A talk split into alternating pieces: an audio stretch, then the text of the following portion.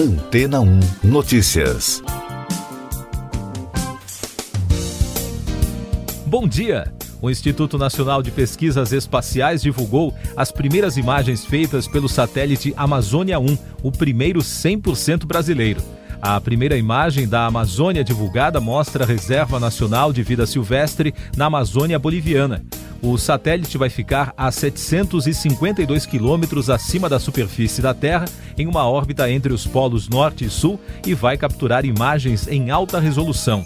Com 4 mil metros de comprimento e 640 quilos, o equipamento é o terceiro do sistema DETER e vai auxiliar na observação e no monitoramento do desmatamento na região amazônica. O satélite brasileiro foi lançado ao espaço na primeira hora do dia 28 de fevereiro no centro de lançamento Sri Harikota, na Índia, com outros dois satélites dos Estados Unidos. Trata-se de um projeto totalmente nacional que levou oito anos para ser desenvolvido pela equipe do INPE em São José dos Campos. Do espaço, ele está enviando sinal para três estações de monitoramento em Cuiabá, no Mato Grosso, em Alcântara, no Maranhão e em Cachoeira Paulista, em São Paulo todos os movimentos do satélite são acompanhados e coordenados de uma outra quarta estação que fica no Instituto. O investimento para o desenvolvimento do equipamento foi de 400 milhões de reais e contou com a participação de uma equipe formada por diversos pesquisadores.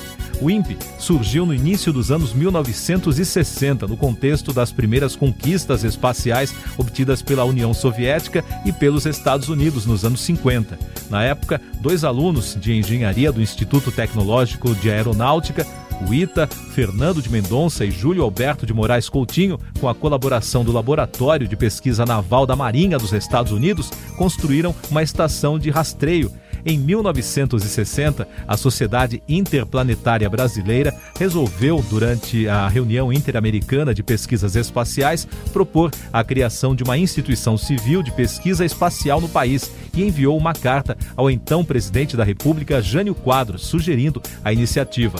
Foi só em agosto de 69 que o presidente Jânio, entusiasmado com os avanços na área, assinou o decreto que criaria o Grupo de Organização da Comissão Nacional de Atividades Espaciais, o embrião do que viria a ser o INPE, dando início às atividades espaciais no Brasil. E daqui a pouco você vai ouvir no podcast Antena ou Notícias. Brasil registra 2.349 mortes por Covid-19 e bate mais um recorde de acordo com dados do consórcio de imprensa. Bolsonaro sanciona a medida provisória que facilita a compra de vacinas. Pazuello volta a reduzir previsão de imunizantes para março o Brasil registrou 2.349 mortes pela Covid-19 na quarta-feira e chegou ao total de 270.917 óbitos. Com isso, a média móvel de mortes nos últimos sete dias chegou a 1.645. Em casos confirmados, com 80.955 diagnósticos, o país totaliza 11.205.972 brasileiros infectados desde o começo da crise. O presidente Jair Bolsonaro sancionou na quarta-feira a lei que facilita a compra de vacinas contra a Covid. Houve vetos em alguns trechos do projeto que permite a aquisição dos imunizantes da Pfizer e da Janssen, como o que obrigava a União a arcar com os custos por estados e municípios. O ministro da Saúde, general Eduardo Pazuello, atualizou a previsão de doses de vacina contra a Covid distribuídas em março, entre 22 e 25 milhões. Durante a cerimônia de sanção da medida provisória, ao lado do presidente e outras autoridades, o ministro disse que a nova previsão não é uma redução, é uma garantia com possibilidade de ir além. Essas e outras notícias você ouve aqui na Antena 1. Oferecimento Água Rocha Branca. Eu sou João Carlos Santana e você está ouvindo o podcast Antena ou Notícias. O governador de São Paulo, João Dória, anunciou na quarta-feira a abertura de 338 leitos para pacientes de Covid-19 e não adotou medidas mais duras de restrições para conter o avanço da pandemia como era esperado. Durante a coletiva, o secretário de Saúde, Jean Gorenstein, afirmou que apenas a criação de leitos não é suficiente para conter a pandemia. O governador também informou que a vacina Coronavac é eficaz contra as variantes britânica, brasileira e sul-africana do coronavírus. A eficácia da vacina desenvolvida pelo Instituto Butantan e pelo laboratório chinês Sinovac foi verificada em um estudo preliminar feito em parceria com a Universidade de São Paulo, a USP.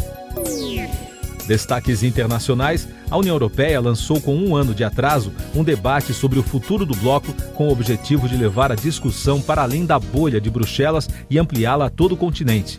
Ao anunciar a iniciativa, a presidente da Comissão Europeia, Ursula von der Leyen, prometeu que o debate estaria aberto a todos os 27 membros do bloco. O estado norte-americano do Havaí entrou em situação de emergência por causa dos prejuízos generalizados causados por enchentes. O governador David Ide assinou a medida para liberar fundos para ajudar a população afetada pelas fortes chuvas e inundações. Noticiário Econômico. Após a aprovação do pacote fiscal no Congresso dos Estados Unidos na quarta-feira, a Casa Branca informou que o presidente Joe Biden vai assinar a nova lei que libera quase 2 trilhões de dólares na sexta-feira. O estímulo econômico representa uma vitória para o governo democrata, além de oferecer um alívio a famílias e empresas afetadas pela pandemia. Como era esperado, Wall Street fechou em alta impulsionada com dados econômicos locais e a aprovação de um dos maiores pacotes de estímulo econômico da história dos Estados Unidos. O índice SP 500 garantiu a máxima recorde, acompanhando o fechamento positivo do Dow Jones. O tecnológico Nasdaq recuou 0,04%. No Brasil, as negociações em torno da proposta de emenda à Constituição Emergencial, que vai liberar o pagamento do auxílio emergencial, continuaram na quarta-feira. Os debates ocorreram para a definição dos dez destaques que poderiam modificar o texto. Na primeira votação, os deputados retiraram um trecho que acabaria com recursos vinculados direcionados para fundos e órgãos públicos. Em outro destaque, o governo ofereceu um acordo no qual abre mão de medidas de ajuste fiscal defendidas pelo Ministério da Economia para tentar barrar a aprovação de um artigo. O acerto retirou do texto dispositivos que impediriam progressões e promoções de carreiras de servidores e agentes públicos. Funcionários do Banco Mundial pediram ao Comitê de Ética da instituição que o diretor executivo do banco, o ex-ministro da Educação brasileiro, Abraham Weintraub, seja investigado por desinformação nas redes sociais sobre a Covid-19 e também por fazer campanha política para cargo eletivo no Brasil. Os Ministérios das Relações Exteriores do Brasil e dos Estados Unidos anunciaram que a exploração de alumínio brasileiro está livre de subsídios. Isso porque o governo norte-americano encerrou as investigações sobre a venda do metal para o exterior. As investigações relativas à prática de dumping prosseguem. Bia Kisses é eleita presidente da CCJ da Câmara. A deputada do PSL do Distrito Federal foi eleita presidente da principal comissão da Casa com o apoio de 41 deputados. Outros 19 parlamentares da comissão votaram em branco. Em discurso após a eleição, ela negou as acusações de participar na organização de atos contra a democracia no país. A Comissão de Constituição e Justiça tem 66 integrantes que são responsáveis por analisar a constitucionalidade de todas as propostas de lei que tramitam na Casa. A sessão para a eleição da presidência da comissão teve protestos dos partidos de oposição e gerou confusão no início das votações.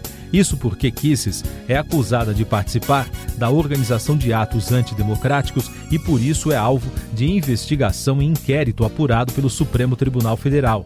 A indicação da deputada para a presidência da comissão não foi bem recebida entre vários partidos. Os ex-senadores Romero Jucá e Edson Lobão foram denunciados pelo Ministério Público Federal por supostos crimes na construção de Angra 3, no Rio de Janeiro. São duas ações penais, uma contra Jucá e outra contra Lobão. De acordo com as investigações, os grupos dos dois políticos receberam valores indevidos durante a construção da usina a pandemia no mundo. Mutação do SARS-CoV-2 desenvolvida no Reino Unido é mais letal, diz estudo. A variante britânica do novo coronavírus é responsável por aumentar o risco de morte entre os infectados, na média, em 64%, na comparação com outras cepas do vírus. A conclusão é de um estudo publicado na quarta-feira no periódico científico The British Medical Journal. A Comissão Europeia fechou um acordo com as farmacêuticas Pfizer e BioNTech para o fornecimento de 4 milhões de doses adicionais de vacinas contra a Covid neste mês. e outro reforço está a caminho. Isso porque a produção de 10 milhões de doses da vacina russa Sputnik V na Europa começará entre junho e setembro. Mulheres em destaque no noticiário internacional. O Hall da Fama das Mulheres dos Estados Unidos anunciou nesta semana as integrantes deste ano. O principal destaque da lista é a ex-primeira-dama Michelle Obama, ao lado de outras oito indicadas, como Indra Nooyi, ex-presidente executiva da PepsiCo, e Katherine Johnson, matemática da NASA, falecida no ano passado. E a cantora Beyoncé elogiou em seu site oficial a duquesa de Sussex, Meghan Markle, por sua coragem e liderança em referência à entrevista com o príncipe Harry e com Oprah Winfrey. Na entrevista, a duquesa revelou abusos da imprensa britânica e acusou a família real de racismo em relação ao seu filho Art. Você confere agora os últimos destaques do podcast Antena ou Notícias, edição desta quinta-feira, 11 de março. O Brasil vacinou contra a Covid-19 até a quarta-feira 9 milhões 13.639 pessoas. O número representa 4,26% da população do país, enquanto a segunda dose já foi aplicada em 3.166.189 pessoas, o que corresponde a 1,5% dos brasileiros. Com isso, no total, mais de 12 milhões de doses foram aplicadas em todo o país. O Senado aprovou o projeto que autoriza o pagamento de pedágio em rodovias proporcional à distância percorrida pelo motorista, diferente do sistema atual que cobra valor fixo por veículo. Agora, o texto segue para a Câmara. Siga nossos podcasts em antena1.com.br. Este foi o resumo das notícias que foram ao ar hoje na Antena 1.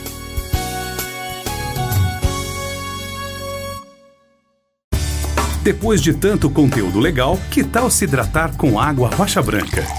O consumo regular de água durante o dia traz benefícios para a saúde, como, por exemplo, manter a pele bonita e hidratada. Rocha Branca, da fonte direto para sua casa.